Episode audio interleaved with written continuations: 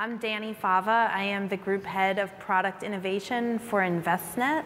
InvestNet is a technology company serving financial advisors and really seeking to democratize financial advice and make it accessible to more people. I'm joined here by Anthony Pompliano, better known probably by most of you as Pomp. Do you want to introduce yourself? Yeah. Whoa. All right. We're going to really get started. Um, entrepreneur and investor, uh, have invested in about two hundred early stage companies and uh, now own a number of different businesses uh, across uh, tech and uh, crypto.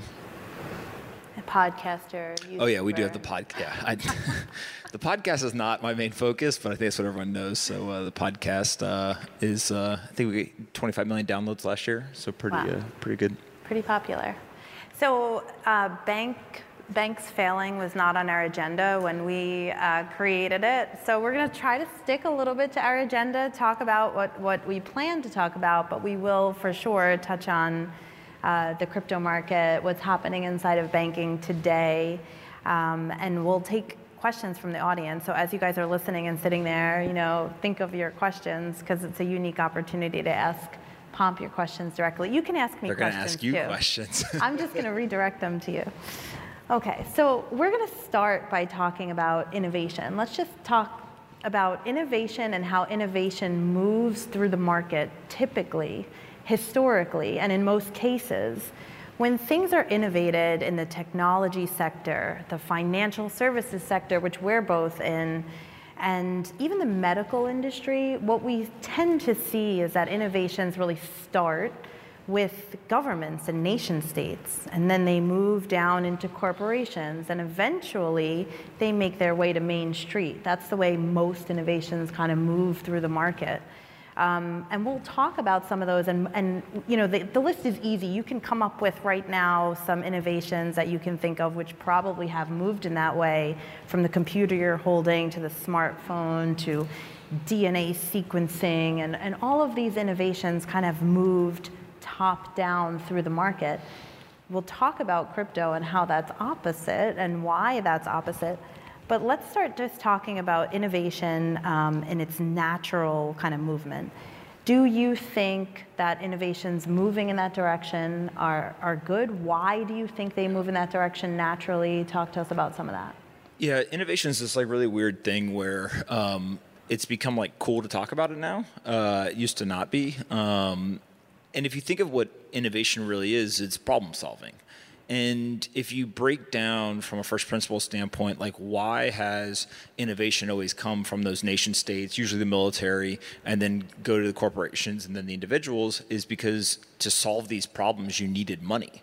Right? And if you think of the internet, maybe as the best example, like me as an individual, if I go back and teleport to nineteen fifty, nineteen sixty, I don't have enough money. I don't have enough connections. I don't have enough resources to actually say, hey, let's create this distributed internet thing. And so who does? Well, nation states, militaries, things like that. Then the second piece of it is not just money, it's also talent. And so in order to collect enough people who have the knowledge, the experience, uh, and the ideas to actually build something like that, you've got to be able to get a large organization to do it. And so one of the interesting parts of it is, uh, well, corporations have a lot of money. They have a lot of ability to recruit talent as well. But usually what happens with a true innovation is there is no obvious commercial use case for it yet. And so you can do R and D, you can try to create this, but if you really look at some of the kind of um, what I would consider like the platform innovations, things like the internet, they weren't doing it to make money. Right, they were trying to solve a problem without an obvious commercial use case. And so that's where the nation states historically have found that to be uh, pretty effective. When we talk about crypto, uh, actually the f idea of not trying to make money made it possible to invert that. But I think that it's all about how much money do you have, how much talent do you have, and then like what is the reason why you're trying to solve this? And that's why nation states have had a monopoly on innovation for a long time. Excellent insight, um, and totally agree. And some innovations I still don't think really have a strong use case, but have still been adopted. Something like D N A sequencing, like twenty-three and me, is not really a strong use case, but has been adopted by a good percentage of the population. But let's talk about something like the internet, which you you rightfully said, you know, is this innovation that, you know, had no use case, now you can't live without it. Um, the internet has made has also gone and democratized other products and services in and of itself, right? The internet internet became democratized, and then it started democratizing other things, such as the stock market. The stock market was not accessible to the everyday Main Street person until the internet was born, and we can now trade stocks online. Um, not only trade stocks, there continues to be democratization in the stock market and financial services. You can now buy things like fractional shares of art through Masterworks, or fractional shares of classic cars through Rally Road. All of this democratization has happened inside of financial services. Can you tell us a little bit about, do you think that's been a good move? Do you think that the everyday common person should have unabridged access to every investment out there, and what does that mean? So the democratization basically comes from bundling humans together, right? If you think about what the internet did, is the internet just created connectivity. So it used to be, um, th there's a famous book uh, called The Rise and Fall of American Growth, and it basically covers like eighteen seventy to nineteen forty. And it talks about at the beginning of that time period, uh, every single home was completely separate from every other home. So there was no connectivity of sewage, electricity, water, telecommunications, et cetera. And in fact, there wasn't even really roads, right? So literally you were on your own. Your family that lived in that house had to farm, had to protect itself. Like, you had to do everything. So you were a generalist that was isolated from everyone else. If you fast forward through that time period, we got connectivity. And so now we had telephones, we had electricity, we had running water, we had like all these different things. And so what it allowed for was specialization within societies. And so if you take that same exact idea and you say, okay, now do it in the digital world, that's basically what happened. Right? Historically, we all had like a landline, and you could call each other, but there was no, there was not nearly as much connectivity as there is now with the internet. We all have cell phones, walking around, all this type of stuff. And so when you bring that into the financial services world, as you bundle people together, you're just trying to reduce friction, right? You just keep cutting it down. And, you know, if you go back, you know, twenty years, there's a bunch of people who made money because it was hard to do things. And so if you talk to someone over the age of maybe fifty, they're like, oh, I call my broker. Right? They pick up the phone, they call a broker.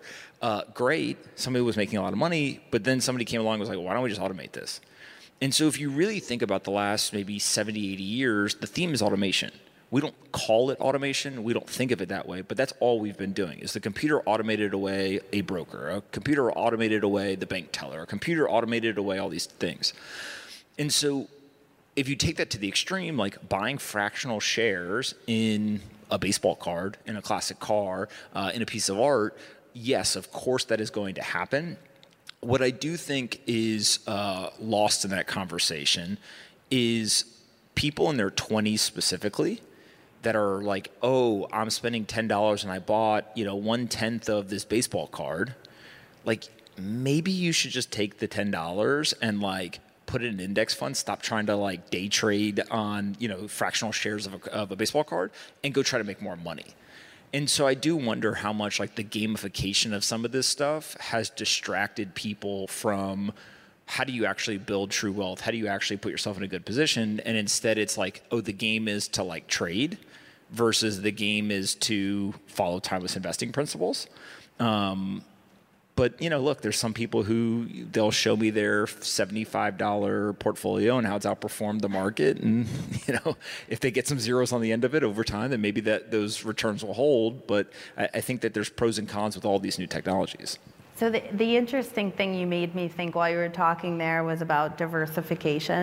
And initially, at first blush, you would think that increasing access, democratizing access to these things would actually increase your likelihood that you would diversify your, your investments, right? You have more access to more things, you can buy more things, and therefore you will spread out your investments. Seems logical, but in fact, what you're saying is that we've seen through this increased accessibility, more concentration in things that perhaps, you know, you should diversify, you should maybe buy an index fund, or you should maybe, how do you solve that problem? Well, I think most people, and it's hard to like put like a generalization on it, but I would say from what I've seen, most people uh, spend too much time diversifying, and they don't spend enough time on like true wealth creation, right? So a good example is like, if you show up and you're like, oh, I read that, you know, Warren Buffett likes diversification. And so uh, I've gone ahead and I own one share of these ten stocks. I own one fractional share of all this other stuff. Uh, I have cash, I have bonds, I have all this. And you're like, you have three dollars in bonds, right? Like, like it, it, you can't make an actual return. And it goes back to the timeless uh, phrase of concentration builds wealth, diversification protects it. And so you want to know those principles, but understanding when to employ certain strategies uh, based on wealth, on uh, annual income, all these different things is important. And so when we get into diversification, uh, one of the things I, I always remind, especially young people about, is diversification can just mean you have your investment portfolio and you have your income stream. And if you have two income streams plus an investment portfolio, maybe that's all the diversification you need. And so having a fully concentrated investment portfolio is enough to get you to whatever goal you want. And so I also always go back and I say, uh, for every person who in twenty-one was telling me how smart they were and they were making all this money, if you now go and you look at the portfolios, like most of those people were just buying highly leveraged, you know, kind of exposure to the market. And so when the Fed comes in and destroys demand, those are the things that go down the most. And so I think that you have to uh, kind of learn initially, staying in the game is actually the most important thing over a long period of time, not necessarily how much money can you make in a single six months, twelve months. It's like, can you do this for, you know, if you're twenty, fifty years, and then that's where, where you can generate true wealth. So when you democratize all of these things, I think what's missing is really education, which I, I look at you and what you're doing out in social media on YouTube as democratizing that information and bringing education to Main Street in a way that's accessible and understandable and that will help the, the Main Street take advantage of all of these products. Um, is everybody out there doing that on? Well, again, blessing and curse, right? The fact that like I have a T V studio on my cell phone and now I can compete with everyone else. Um, in one view, uh, that's great because now you can democratize the information. On the second view, the cost of producing that information is so low that, like, I'm sure many of you here have seen the TikTok twenty-three-year-old who's like, let me tell you how to, you know, become a millionaire. And you're like, you're doing that in your childhood basement, right? Or like bedroom, like maybe you're not the person who's giving financial advice. Um, at the same time, uh, I think it's exposed on the other side, the mainstream media. Like once you see that the reporter's just a content creator, you can't unsee it, right? And so guess what? Like I have a email I write every day. If that was published on C N B C dot com, it'd be the number one article every single day. That's how big the audience is. But I'm not a journalist. Right? I write things and like I say, I think, I believe, here's my opinion, right? It's a very different view of the market than, let's say, a journalist who sits there and they're going to go, they're going to interview people, they're going to fact check it, they're going to do this. So it's not an either or. I think it's like you actually need all of the participants. But what I do think ends up happening is when you get this free market of ideas, the meritocracy takes over.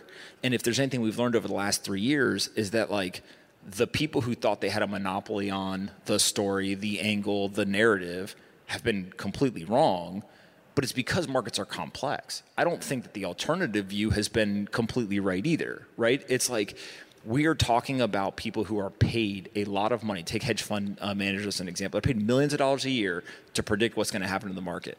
There's a lot of them that lost money last year, right? So like even with the economic incentive, even with all this stuff, I think just understanding like democratizing information is powerful and having multiple perspectives is good, but just because people now have a low cost to produce the information doesn't necessarily increase accuracy. And so it just puts back the self-reliance on the individual, like do the work yourself, be self-reliant, do your own research, do all this stuff. And ultimately, I think people end up learning more that way too. So how, I'm going to bring in um, a bad word for a second and talk about uh, regulation or ask you about regulation. No, regulation is good. So talk to us a little bit about what in, in everything that you just said, accessibility, democratization of information, um, what people are allowed to say and do, where does regulation fit in? When is it right to bring in regulation? And like, how do we find that right balance of, yes, accessibility is a good thing under certain constraints with the right information, and then you layer on this regulatory aspect to it. What, how do you get that right? It's impossible, right? I mean, it's the short answer. It's literally impossible. So again, go to the extremes of the argument to kind of prove the point. In one sense, people say, uh, we need more regulation. And more regulation will lead to safer markets, it will lead to uh, better information, and it will create um, an environment where people have confidence to invest. Okay, use public disclosures as an example. The pro argument is like, yeah, we probably want companies that are publicly traded to disclose certain information. That sounds good. On the other hand, there are literally public company C E Os who recently were found guilty of committing fraud. Right? If you look in the case of Nikola as an example. And so like, even with the public disclosures, even with all the regulation, even with all the stuff, they still were able to do it. Now, it was uncovered later, but there's a lot of people who made and lost money along the way, even though the regulation was in place. If you then kind of swing to the other extreme, take something like K Y C, which I think a lot of people in the legacy financial world are like, oh, K Y C is good. Know your customer. We want to stop criminals.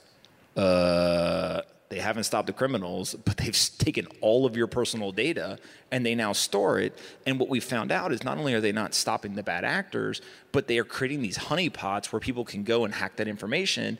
And if you can't actually accomplish the goal, but you're putting people at risk, there's a strong argument that they're actually creating more problems rather than less with that type of regulation. And so it's this weird thing because like, I think everyone in society agrees, like, we don't want terrorists using funds through our banking system. We don't want money laundering. We don't want, like, there's like a bunch of these things on a hit list where we're like, okay, we all agree, like, these are bad things. How do you stop it? Well, actually, maybe one of the best ways to stop it is just create radical transparency. So when we talk about things like Bitcoin, well, guess what criminals don't want to use to do any of this? Bitcoin. It's an immutable public ledger. And so what's happened is by simply saying there are no regulations, but there is full transparency, they run away from that thing, and they're actually running from Bitcoin into the legacy financial system. And so, you know, you can Google around and find very quickly the banks who have facilitated some of this stuff. I don't think there's like a banker who's like, you know what, you're definitely a Mexican cartel. I definitely want to help you move this money. I think usually what ends up happening is they're trying to do the right thing. They're saying, hey, look, we're going to process this transaction. Let's flag it, though, just in case it's a bad thing. And if you have millions and millions of transactions every week, there's probably going to be some bad ones, right? And so should we rely on the bank to self-administer that and figure that out? Or is it better with the democrati- uh, democratization of the internet, just make it all transparent and let the internet figure it out? Because the internet still is undefeated in figuring this stuff out. And in many cases, what happens is the internet actually figures it out and then reports it to regulators, and then they go and they end up actually enforcing on it. So regulators as an enforcer. I also want to say something about K Y C and overregulation from from where I'm sitting, which is, you know, at a publicly traded company that is trying to democratize financial advice and put it in the hands of more people. It's really expensive. Like regulation, overregulation, K Y C, it's very expensive. And w- what tends to happen is you want to bring these products to the mass market, right, so that they can benefit as many people as possible. But there's a cost to doing that. And the, you know, higher, the, the more K Y C and these types of functions that you have to do, the higher the cost, which means you can't go down into the markets you want to get to to really benefit people because, you know, you're dealing with these the, the cost issue on one side of the balance sheet. Well, just take like uh, the accreditation laws. I mean, the accreditation laws are an absolute national scandal, right? We literally took the idea, you have to be rich to make money in America, and we wrote it into law, and then we did it with this like fake uh, like virtue signaling saying like, it's for, it's for your own good. Why is it for your own good, right? If you're old enough and able to go gamble, or buy a lottery ticket, why can't you buy a stock? Why are we preventing people, and, and I would argue discriminating against people based on wealth in order to have access to things that can help them build wealth, not waste their money, right? And so like you get in this weird world where it's like, yeah, it's easy to sit up here and critique things and be like, oh, in hindsight, like this was stupid, this was stupid, this was stupid. I don't think people go into it with bad intentions. It's just like, it's complex, it's hard. There's a lot of different rules that get created. But as a government and as a nation, I think that if we could just simply like quickly identify, hey, we made a rule, we thought it was for uh, good intentions, there's some sort of bad knock-on effect, okay, let's, re let's reverse that, or let's change it, let's iterate on it. That's how I think you quickly get to the right solutions. It's just like, you know, the government doesn't exactly move fast. Yeah. And what tends to happen is they usually end up double downing, a double down, make another regulation, which ultimately makes it just a sea of regulation that's hard to figure out. Um, and you ever read navigate. the tax code? That's my favorite one. It's like, there's so many. Did you guys know that there's things in the tax code that are like, uh, you know, how heavy your car is, you can get a write-off, right? Uh, you can employ your kids. Literally, you can employ a six-year-old and get like a twelve thousand dollar write-off. You can, uh, if you have a house and you put livestock in the yard, you can get a write-off. Do you think that somebody who is rich came up with that rule, or do you think that someone who has no money came up with those rules, right? So it's all lobbying. It's all like all these things. By the way, like that is how they use the incentive system. But I don't know all the rules, and I'm sure nobody else here does. Even the lawyers and the accountants are like, uh, I got to go look it up. Let me go Google it, right? And so it's just hard to, uh, to navigate, but that is the product of now, you know, over a hundred years of them coming up with all this stuff. So how, let, let's get into, you're one of the world's experts on crypto, and you haven't mentioned, I'm, like you haven't mentioned it in the last ten minutes all that much. I thought we were going to talk about it. We're going to talk about it.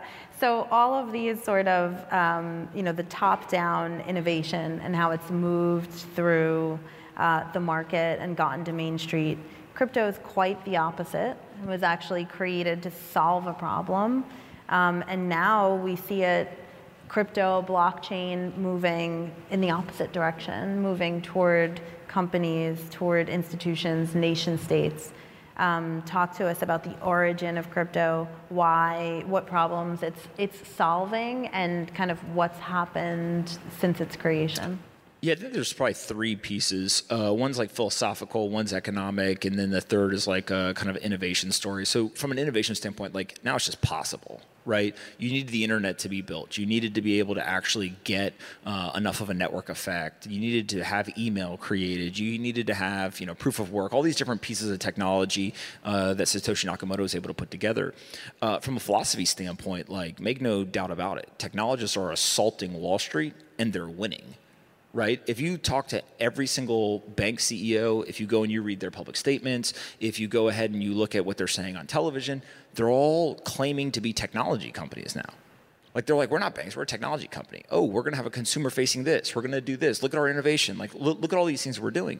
And it's because ultimately, if they do not transition to become technology companies, Silicon Valley will kill Wall Street.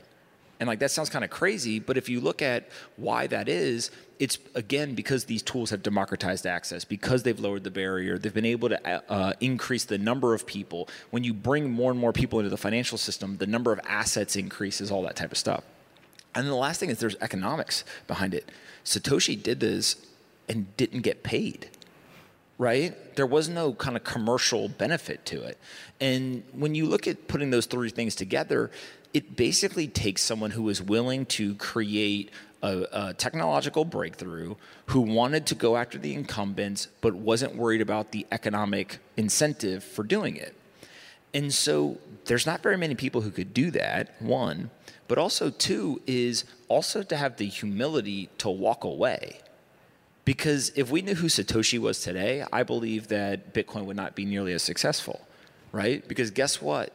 Both sides of the political aisle, all the reporters, they would be yelling and screaming about, oh my God, the right-wing Bitcoin, or the, you know, the Democrat woke this Bitcoin, or what, like they would just try to politicize it. They would try to go after the creator. They would try to do all this stuff. We don't know who it is, and that's a huge advantage. And so when you think of kind of how it was created, an individual doesn't have the ability to go to the military and be like, hey, psst, look what I created, right? So what did that person do? They emailed their friends and people started to use it. And then it spread and word of mouth took over and all this stuff. And, and so this like bottoms up approach um, ultimately I think is a much better way to do it, because now what you're doing is you're empowering people, then the corporations, and eventually the nation states. But remember that corporations are just made up of people. Nation states are just made up of people. Um, and so, yes, people have definitely benefited on an individual level more so than, than those other uh, groups. But I think that that will end up being the reason why Bitcoin is highly successful, not a negative, right? And, and my guess is that people are going to learn from that. They're going to create more open source software, and they're going to kind of replicate a lot of the, the ingredients here for other parts of the economy. You know, I tried to come up with a couple of examples of things that have gone bottoms up the way that crypto and blockchain have, you know, from a network of people, somebody who emailed their friends to start using this thing. And I, I had such a hard time coming up with examples. The only other thing I could think of that was even close was social media, that, you know, it started as a network of people, now is being adopted by corporations and governments to, you know, utilize the platform to amplify their message. What needs to be true for institutions to want to adopt a new technology or a new process that was developed by Main Street? And why did they do it? Did they do it to, do they want to control it, shut it down? Do they really, truly want to utilize it for their benefit? Why do they, why do they want to adopt these technologies? So I have to caveat this. I'm a radical in my view of a company's purpose is to make money. That's it. Like, they have no other purpose other than to make money. Uh, in today's society, that is not what a lot of people think. Um, and I think that ultimately drives why companies adopt technology, right? Because the companies that adopt technology for any other reason than solve their customers' problem and make money as the economic incentive, they don't last. And so we can go throughout history and look at all these companies who did all this, in hindsight, dumb things, and it was always because they lost focus on, does this solve the customer's problem and can we make money doing it? And I think that what we've learned is that companies who stay focused on that mission end up actually being the most technological uh, and, and innovative, but also they end up being the most profitable and sustainable companies. And so I think that when it comes to something like Bitcoin, a lot of companies don't need to adopt it yet, right? Which, like, there's people in the Bitcoin community who they may not like that, but if you look at a company in the Western world, how many companies actually are in the business of money? Like, not that many. Okay, finance there are, but outside of that, like, not that many. Now, there's an argument that maybe they should put it on their balance sheet, right, as, as some sort of asset. The challenge with that is there's some accounting rules that make it difficult. There's a bunch of uh, capital gains tax treatment that makes it difficult if it goes up or it goes down. Um, and then also, I think that there is uh, career risk, right? If you're the C E O of a company that's got, I don't know, a couple hundred million dollars, billion dollars on your balance sheet, and you do this and it goes well, you're actually not congratulated. Right? People are like, hey, stop doing crazy stuff. Like, you're lucky this one worked out. If it doesn't go well, you're fired. Right? And so I think that really where you're going to see the adoption is actually where the, the necessity is highest. And that tends to be outside the United States. And this is why you see corporations outside the U S. This is why you see nation states outside the U S starting to look at this stuff and embrace it, is because guess who needs it more than somebody in the United States? I don't know, somebody who lives in a country where inflation's eighty percent year over year. Or if you go to somewhere like Lebanon or Turkey, you wake up one day and literally the central bank just announced, we're gonna debase the currency by ninety percent two days from now, right? And you're like, wait, what? And so I think that there ends up being this like very weird dynamic in the United States where um, some people in the U S understand the non-economic benefits of Bitcoin, but most people in the U S just look at it as a speculation tool. That's important because it leads to growth of the user base. But in the U S, the only thing Bitcoin really does right now is it's a great store of value, right? But like, how many of you have bought something with Bitcoin in the last, I don't know, two days? Like li- literally one person's hand went up, right? Guess why? The government punishes you if you do it. They tax you. Right? When I went to dinner last night, if I buy it in dollars, I just buy dinner and I tip the waiter or waitress and I leave. But if I bought it in Bitcoin, they would charge me twenty percent capital gains on using it. And the current president thinks that we should increase capital gains to forty percent. So like when you look at it from that perspective, there's an economic incentive to just hold it. There's probably a reason why seventy percent of it in circulation hasn't moved in a year, right? If people are financially incentivized, just hold it, use it as a store of value, and we'll figure out everything else later. So now that, you know, cryptocurrency is, is prevalent, every, corporations, some corporations are holding it on their balance sheet, others are creating entire economies or companies based on transacting in the currency. Um, we do see a lot of confusion among the regulators. How do we control it? Who has the right to control it? You know, what, obviously there's control needed. I mean, we've seen in the events of the past couple of months, we need some control and some regulations. Why are, why is the government getting it so wrong? Or do you think they're getting it so wrong now? If you do, why are they? And do you think it has to do with what we started talking about, which is this was a product that was actually completely flipped upside down. It is not something that went top down, right? It wasn't created in a controlled environment and then brought down to the masses. Can you talk about um, that side of regulation? So I don't think that the government wants to control Bitcoin. They want to control you, right? If you think about the dollar, they control the monetary policy of the dollar, but the dollar is an inanimate object. If I put a dollar on the stage right now, we could yell at it, we could scream, we could pick it up, we could do it. But like, it's not a person, right? It's not a thing. Um, and so Bitcoin's the same, right? Bitcoin is controlled by the software. The monetary policy is outside of human control. But if you actually look at all the rules, it's about what you do with Bitcoin. It's about what your company does with Bitcoin, right? And so what they're trying to regulate is not Bitcoin, they're trying to regulate you. Bitcoin is an unregulated asset in the same way that the dollar is an unregulated asset, right? They can't punish the dollar, they can't punish Bitcoin, but they can punish you. And so I think that that ends up changing the narrative a little bit of like, people are like, wait, hold on a second.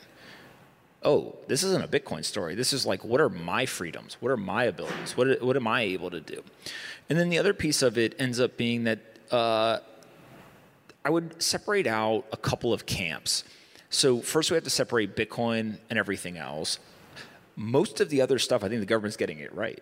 Like if you have a seed, like a pre-seed or a seed fundraising deck, and you're like, by the way, we're creating a token. You can call it shares, you can call it equity, you can call it, you can call it whatever you want. But they're gonna have a real hard time saying like, nah, you're good, you don't have to comply with securities law, although you're out trying to fundraise, right? So I think there, there's like a whole camp that you can just kind of say, okay, this is probably gonna end up being securities no matter how much people fight. The second thing is, um, I think that there is a group of politicians who understand Bitcoin and what it stands for, and they like that idea. Right? They, they look at it and they say Bitcoin is the most American technology. It is an asset that basically takes all of the ideals and values of the Constitution, writes it into code, and cannot be changed by anyone. It gives you private property rights. It allows you to express free speech, all these things. Those people tend to be more on the right, and they tend to really care about constitutional values, things like that. There is then a group of politicians who see Bitcoin for what it is, and they hate it. And they're like, Uh, there's a guy um, in California, Brad Sherman, who for years has been calling to ban ownership of Bitcoin in America because he sees it as a threat to the U S dollar. So when you look at it from that perspective, you're like, okay, you can look at it as a threat or you can look at it as the solution. Guess who didn't beg for bailouts in the last eighteen months? There wasn't a single crypto company, not even Bitcoin, just like crypto in general. F T X went down. I didn't see a single person be like, oh, Uncle Sam, come save us, right? There's no F D I C insurance. And so you look at these two systems, and what you realize is one is actually built on self-reliance. One is literally built on the fact that, hey, I put tens of millions of dollars in a bank account, and the bank bought treasuries. Like, here's a part of the story that no one is, wants to really talk about. There are banks in the United States who have failed because they bet on America. Not good. They were buying treasuries. They were betting on America. And they failed because the central bank did, told them they were going to do something and didn't do it. That is a scandal. If the central bank comes to you and says, here is our outlook for the next year, and you make investment decisions based on that, and then they do something else, did they mislead you? Did they lie? Were they confused? Did things change? There's a whole spectrum of analysis you can do. But if the bank, where people are paid hundreds of thousands, if not millions of dollars, to know what is the interest rate going to be twelve months from now, and they can't plan, how is anyone in this room supposed to plan their life? How many people bought a house when interest rates were high or low? How many people invested too much money or saved too much? How many people have been on the other side of a negative wage growth for twenty-three straight months? And you're actually getting paid less money today than you were in purchasing power terms literally two years ago. The central bank has two jobs: be independent and be predictable. And they have failed at both of those. And so ultimately, if that problem persists and there is no predictability to it, you can't trust what they say. And so when that happens, guess what an entire generation of young people say? Why would I ever listen to a human? What? Humans lie. Humans mislead. Humans don't know how to predict the future. So guess what I'm going to do? I'm going to do what I do in the rest of my life. I'm going to trust the computer. I'm going to trust the algorithm. And if you think about it, you guys do the same thing. Every single one of you Googled something probably in the last forty-eight hours. You probably trusted the computer to tell you where to go because you went on Google Maps. When you were listening to music, you literally said, hey, algorithm, I'm too dumb to know what music I like. Can you please tell me what to listen to next? Right? And you go through your life and you realize you trust the algorithm for everything else that, frankly, isn't nearly as important as the monetary policy that is supposed to protect your wealth. So there's an entire generation of people who just say, no, I'm good. I'm just going to trust this other thing. So for those of us who aren't as educated in mo- monetary policy, inflation, changing rates, I mean, where the theme of what you're saying is, you know, a, an algorithm to decide what the value of money is, um, it is is immutable. It's it's you know, it doesn't have that human element to it. Can you like walk us through a scenario of what the world looks like or what the country looks like if we were relying on a currency that was not driven by monetary policy and the government? I don't even have to make it up. I can just go back fifty years, right? We had one. And guess what happened? As productivity rose, wages rose. When you produced more, you got paid more. Makes sense. After we went off the gold standard, productivity continued to rise at the exact same rate. Wages have gone sideways. If you look at the U S stock market since nineteen seventies and you price it, not in dollars, but in gold, the stock market is down. People are literally poorer for investing in American companies than they would have been if they simply had taken their money out of the stock market and bought gold. Think about that. Why? Why is it that real estate goes up about two percent a year? Is the house getting more valuable, or is it because the denominator of the price, the dollar, is being devalued? Same exact thing is if you look at a lot of places of real estate in America. If you denominate the real estate in another asset, not the dollar, real estate's actually gone down, not up. And so the reason why we don't have to pontificate about some, you know, kind of hypothetical, we can just look back, is people are actually better off when it comes to their purchasing power, their savings, their wealth creation, their economic mobility, et cetera, in a system where they do not lose value of the dollar. I have this saying that I always say that, frankly, just pisses off uh, uh, all the people who disagree with me. But it is a financial death sentence to save money in America. It is a financial death sentence. You are guaranteed to lose, right? The official inflation number three years after the pandemic started is six percent. We've been compounding inflation at a three times higher level for three years now than what the Federal Reserve's inflation target is. And that's the official number. The unofficial number registers anywhere between nine to twelve percent today. So if you go and you take a look at what that means for the average American, if you were sitting with one hundred dollars in your bank account in the start of twenty twenty to today, you can buy the equivalent of about seventy cents worth of goods and services. That's in three years. And guess what? The Fed is not going to get inflation under control. They're going to say, oh, the number is coming down. And they're celebrating today because we went from six point four percent to six percent. We're winning. No, they're not. Inflation's up January to February, February to March. So the top line headline number that they're using is falling because of the base effect of last year, but inflation is actually accelerating. The cost of food in America to eat at home has gone up almost eleven percent in the last twelve months. Last year, it was up about ten percent too. So we are now compounding the cost of eating food in your home at nearly double digits for multiple years. What family can do that? America is supposed to be the greatest nation in the world.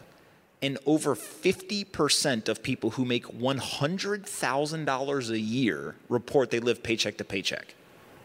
We are the richest broke population in the world, right? Think about that for a second. one hundred thousand dollars a year or more, and fifty percent of those people report living paycheck to paycheck. Now, some of it is consumerism, right? And we're buying things we don't need and all that kind of stuff. But a lot of it is there is, you know, two adults, two kids, they live in a house, they have two cars, and they're just trying to live their life. And they're like, hey, I don't have a private jet. I don't go and try to like go on these fancy vacations. I'm just trying to buy food. I'm trying to go to my kid's soccer game. And they can't figure it out. And so when you look at that, what it ultimately begs is, do we want to live in a society where teachers go to work, accountants go to work, firemen, policemen, et cetera, and we say, be great at your job. And at the nights and weekends, go home and become a professional trader. Because that's the society we live in right now, is if you don't understand how to invest, you are screwed. And so I don't know about you guys, but like we don't teach personal finance. Nobody knows anything about the markets, including the Federal Reserve, obviously. And so now we have teachers who literally, we want them to become professional investors just so that they can survive. Why don't we just get a different monetary system so that they can simply save their way to financial security? Yep. I want to take some questions from the audience for a second. I have a question for you that's kind of... Okay. Are you going to run for office someday? No, I, fuck no. I'm getting that vibe, no. kind of. No, look, it, it, it's, it's important. Uh, uh, I have a theory that uh, uh, anyone who wants to run for politics probably shouldn't be a politician, but that's a whole other thing. Um, if you... If you think about what has made America great, it's individuals who believed in the idea of America, right? Like that, like that's ultimately all it is. And if you think about today, people are condemned for trying to embrace these ideas. If you go on Twitter right now and you tweet things that would be pro-American views of the world, literally people will say all kinds of crazy stuff. And I just think that like we are better off if people say, no, this is important. These are the ideas that we have, uh, and we want to preserve them. And like if people don't like it, like too bad. But guess what?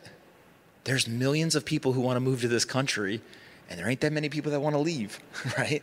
And so like I just tend to think that um, people actually have a lot of these ideas and thoughts, and they talk about them in private. But they don't want to say them publicly until they see other people saying them publicly and like, oh, okay, it's okay to say this.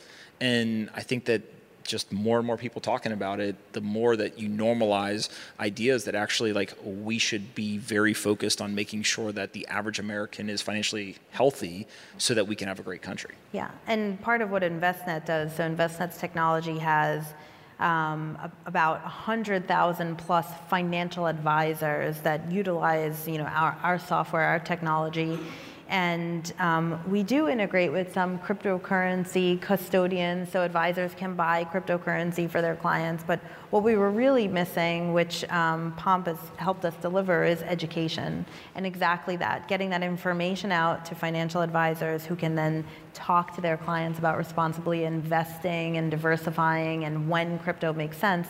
But all of these points, you know, there, there is a mistrust that's been built up in the crypto industry, and you know, it's, it's kind of happened more so recently. Um, and so I think many financial advisors are in kind of a wait and see pattern, right? They're, they're trying to figure out, will the crypto industry recover from this? Will it stick? Will it move forward? And education is really everything to them right now, how to understand what's happening and how to talk to their clients about what's happening. So that's, you know, our position is bringing them that information, um, with your help, of course, has been the best thing for them. What advice would you give to financial advisors who are now fielding questions from their clients or who are, you know, sitting in cryptocurrency allocations? Yeah, it's scary to be a financial advisor who has a bunch of things going on. You're dealing with your clients, you've got to learn about all these new things, you got the regulation stuff, all that. And then your client's asking you about, you know, I, I know one financial advisor who he doesn't really pay attention to crypto at all. And he's like, dude, uh, uh, my clients are asking me about staking. What the hell is staking, right? Like, yeah, I'd be scared crazy. And, and the hard part from what uh, a lot of these advisors have told me is like, you don't want to sound like you don't know, but you also are scared of saying something and being wrong, right? It's like, think about, you're talking to someone who knows more about it than you probably do. So how do you really engage? And I think that's where advisors are just like, hey, if I could learn about this, then I could have a point of view. If I have a point of view, then all I want is my client to understand, like, I care, I'm learning, um, and you can come to me with this stuff so I can continue to have trust with that client. Uh, because whether people, you know, we can talk about innovation, technology, whatever, this is a people's business, right? And those relationships end up actually being the most important part for most advisors. Yeah. Agreed. Thank you. Do we have some questions from the audience? Oh, boy. A bunch. All right. So somebody's going to come around with a microphone. We'll take the first one um, over over here. Hi there. Yeah. My name is Alex, and uh, God help me, I'm a crypto lawyer. Uh, if you could wave a wand and make one legal change that you think would improve and help address the problems that you're discussing, what, what would you do? Do you want to answer? I would appoint a regulating body, perhaps. Give the responsibility to someone, at the very least. Yeah, I think that's pretty good. Like, have the regulators agree on who would oversee it. Yeah. Yeah, I like that. Number one. I think there's probably two. Um, for me, one is uh, I think the tax treatment is, like, pretty erroneous. And so, like, could they figure out a way? Again, it, it, it's not... Um, hey, have no tax treatment, right? I think it's more so just like put the tax treatment on par with other currencies, right? For Bitcoin specifically, I think would be a pretty fair um, way to view it. And it's like, it, if it is a currency, then just treat it like a currency, and whatever those rules are, uh, it kind of succumbs to. Um, and then I think that there is uh, a whole nother thing. One of the, it's a little bit crypto related, but, but it applies to other things. I've always thought there should be a regulation that politicians should have to take a multiple choice quiz before they're allowed to regulate on something. And if they fail the test, they have to abstain from the regulation, right?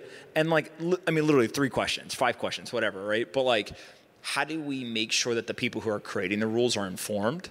Now that's like kind of a funny way to do it, but if you could somehow enforce the fact that like they have learned about this, they have read about it, I actually feel pretty confident they'll come up with like, again, fair, rational, kind of clear, thought out uh, regulation.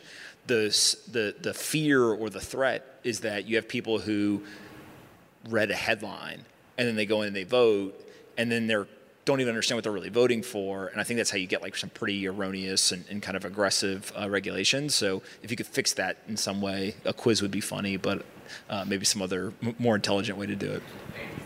Not just for crypto. For no, no, no, ev everything. Everything. Like my two, my two things with politicians is like, it, you shouldn't be able to regulate the industries that put you in office, right? So if like more than fifty percent of your money came from the healthcare industry, you're not allowed to vote on healthcare stuff. Right? Or, or some version of that. And then also, like, you should have to take a quiz. Yeah. Next question. Thanks. Um, can you talk about banks and specifically the retail sector for um, individual investors and being able to offboard into fiat and where you think that's going? Because it doesn't seem like it's democratizing to me. It seems the opposite. As, as well, discuss the banks that failed and how crypto companies are going to be able to move forward. Yeah, I thought we were going to get away with not talking about this. Um, no, no, I'll talk about it. It's fine. Um, so let's talk about the banks that failed first. I think it's probably the easiest thing. So Silvergate uh, didn't fail. I think it's like the first thing. Very counter to the public narrative, but like they got to a point where they said, hey, we don't have enough money to run operations with confidence, so we are just going to unwind. We're going to liquidate our assets voluntarily, and we're going to return money to depositors. No one will lose your money. Your money's not at risk. Shareholders will get whatever the value is of the assets we liquidate, um, and kind of it's like a business shutting down, right? Now, in some people's eyes, like they failed because they're not running the business anymore, but they didn't fail in the sense of like receivership, F D I C having to step in, et cetera. The dirty secret is it had nothing to do with crypto. So everyone that is pointing and saying, oh, the crypto bank, the crypto bank, this is like literally we threw like a fastball down the middle, right, uh, for politicians, and they're hitting it out of the park, right? Frankly, like you give them kudos for what they're doing because um, they're seizing an opportunity. But again, Silvergate got in trouble because they bought U S treasuries that were long duration. There was a duration mismatch. Interest rates got jacked up. The Federal Reserve's more at fault for Silvergate or the risk management team at Silvergate on the treasury team, right, than anything to do with crypto. Nobody cares about the facts. It's just going to be crypto bank failed, crypto's risky, all that stuff, right? Okay. Silicon Valley Bank's like pretty similar story. Has nothing to do with crypto, has nothing to do with any of this stuff. It's all treasury and duration mismatch, uh, bank run, you know, venture capital, all this stuff. Um, they don't even really bank a lot of crypto companies, actually. Like, like that's the other thing is that they bank some, but like they weren't nearly as uh, embracing of it as, let's say, a Silvergate or whatever. Um, but politicians, again, jumping on the bandwagon, like, oh, it's because they touched crypto, right? Uh, Signature Bank, like, you guys can write this down and hold on to this one for next two years. I think that Signature Bank will end up leading to a huge scandal in American politics, and likely there will be a number of people punished for what happened there. Um, It appears, based on what we know so far, that the bank had no liquidity issues. They were not bankrupt. They did not even have massive duration mismatch that would have put the bank in trouble.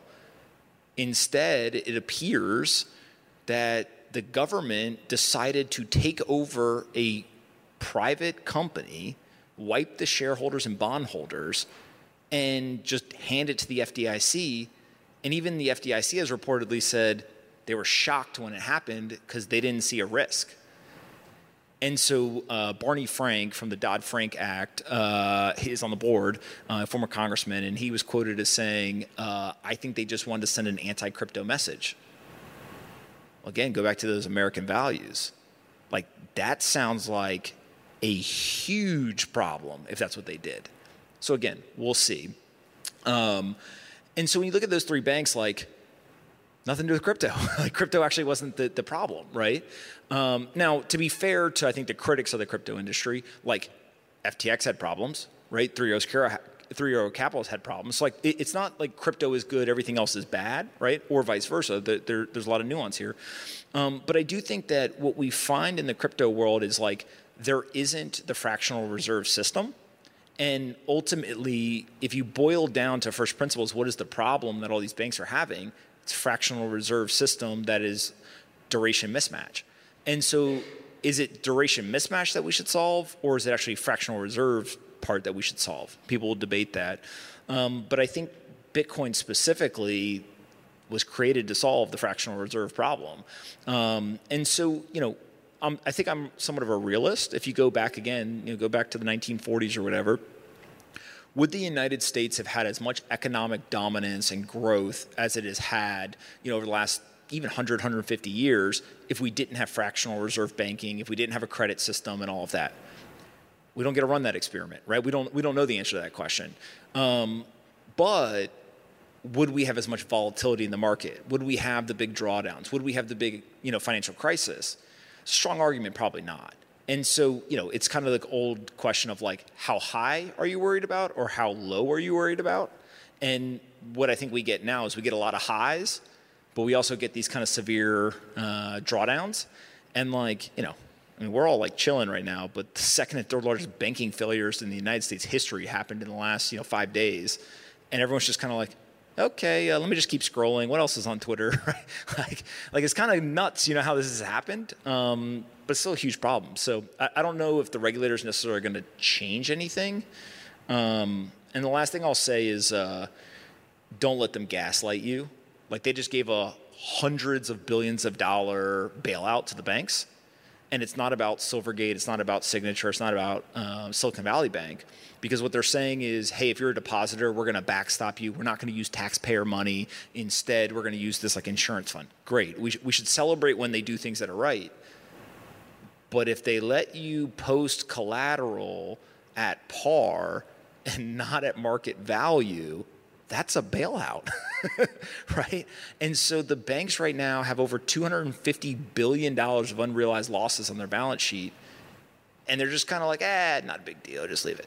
So the best way to describe it for those that don't understand is like, if you bought your house at for one hundred dollars and now the market has come down, it's trading at seventy, you don't get to go to the bank and be like, hey, I want to take out a mortgage at one hundred dollar value. They're like, no, your house is only worth seventy dollars. No, no, no, but I bought it at one hundred, it's going to go back up. Like, don't worry about it. Like, that's what the banks are now allowed to do. And so, you know, my question is like, well, if the banks can do it, does that mean we all can do it? Can I show up and go and post treasuries right now at a, you know, ten, twenty, thirty percent discount and say, well, the par value is this, like, give me a loan? I don't see any banks offering that. So we got to see. So I think there's a lot of kind of nuance and craziness going on. Um, but I do think restoring confidence Uh, in the banking system is ultimately a good thing. And, um, you know, I'm a big Bitcoin believer, but I'm also, uh, I tend to think that if the, if Bitcoin was to become the global reserve currency in the short term, that would cause so much economic chaos would be required for that to happen. Uh, having Bitcoin would be good, but you probably won't have a gun. And like, you know, Uh, maybe we don't want to live in that world. Like, actually having some stability is a good thing. Um, so I don't know, just a couple of thoughts. Question in the back? You didn't want to answer that one? Nope. I have one question. Two of them. Why do you think most people keep their retail investors keep their crypto home? Uh, um, I'm pretty sure I can. Can you hear me? Yeah, you're good. Yeah, yeah uh, keep it on the uh, exchange as opposed to putting it on a ledger. And then the second one is X R P. Is the government really involved because of it being a security, or is it just to replace, because it's a, a threat to replace the SWIFT system, you know, and so they can interfere, I guess, with the sanctions? What do you think on that?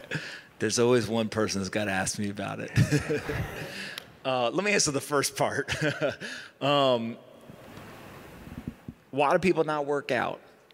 Right? Why do people uh, eat McDonald's rather than go home and cook a meal that takes forty-five minutes that's healthier? Because people are lazy, right? And so for most people, uh, I think it falls into two camps. They'll leave their crypto on the exchanges because they're lazy, right? They don't want to do the extra step. They don't want to have to keep track of the ledger. They don't want to have to keep track of the private uh, keys and all, all these different things.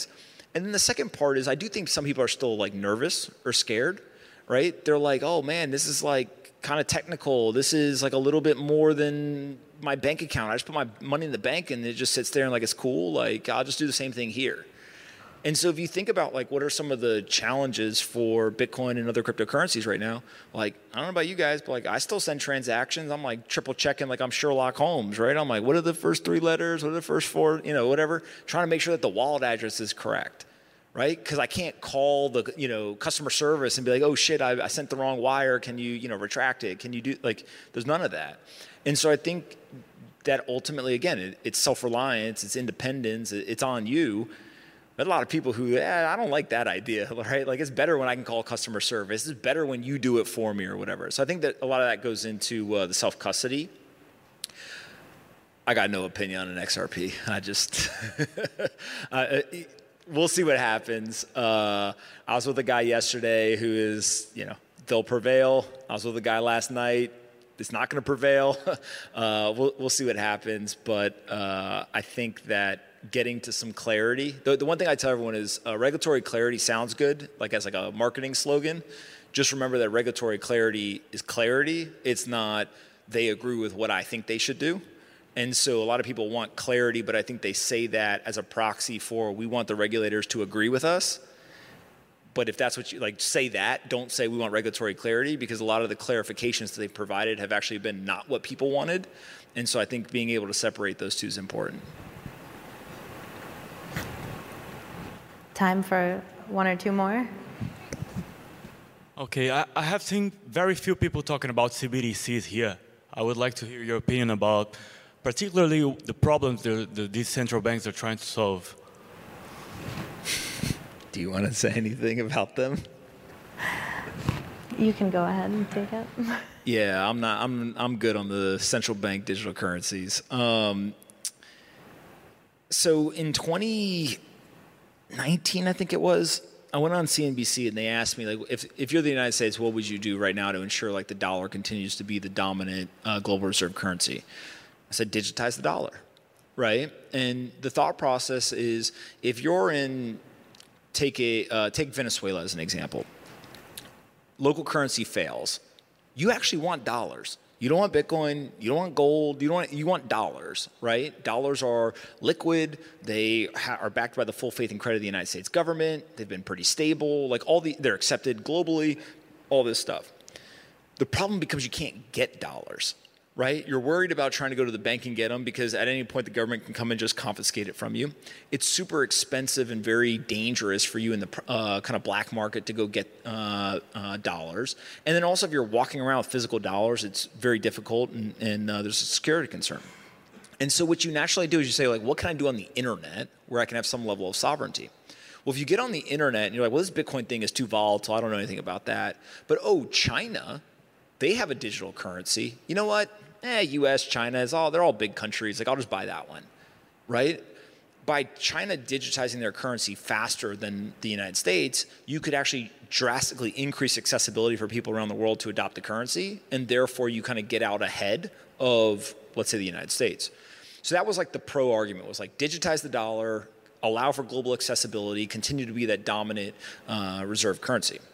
Now, the dark side of it, there's some that are easy, right? The surveillance stuff, obviously, where uh, they'll be able to see right now, rather than go and get um, the, uh, was it FISA court? If you can go and you can basically say, hey, this person, we think they committed some crime. We want to see what's in their bank account, what their transactions are. The court, um, you know, they usually approve it, but there's a, a, at least some checks and balances there. With a central bank digital currency, they don't need to do that. They can just look at everyone's wallets at all times, right? So there's no kind of cash preservation uh, mechanism. And they also can see who you're transacting with, when, what amounts, what time, all that. Uh, then there's like the social credit system risk, which is like, yeah, that's super healthy. So you know what? Like, you can't take an Uber to the movies. You got to walk. Like, that probably isn't good, right? And um, so those are all like known things. The one I'm most worried about, though, is uh, what I call personalized monetary policy. So like right now, when the Fed increased interest rates from zero to four and a half percent, they did it for all of us. It was one size fits all, right? When you have a central bank digital currency, like, you've been a bad boy. You get seven percent interest rate. You've been good. You get zero. You're in the middle. You get two and a half percent. Like, what does that world look like? Right? And so, like, if there's one thing that central banks have proven over and over again, is when we give them more technology, they abuse it, right? And so a central bank digital currency allows for this personalized monetary policy that, like, it, it's just scary to think about. But on top of that, we don't know what the ramifications are, right? What happens if you take what is now a nation state action, you push it down, and it's personalized? Like, kind of nuts. And so I do think they will happen. Uh, no matter how hard we yell, scream, fight, whatever. Um, and I think it's just up to the individuals, like, do you use them or not? Now, the, you know, will they always keep physical cash? Will they allow you to use the electronic system rather than the digital central bank currency? I don't know how it plays out, but um, they can't digitize real estate, right? They can't digitize certain assets. And so there, there's alternative options. It's just like, central bank digital currency is like a cool name. Sounds awesome, right? So do a lot of other things that end up getting abused. And I think that the best thing we can do right now is just like make sure people are aware of uh, what the downsides are. It's a good thing I didn't answer. I was going to say exactly the same thing. So I think we're out of time for questions. So thank you guys so much. You've been an excellent audience. And thank you. Appreciate it. Thank you. You did a great job.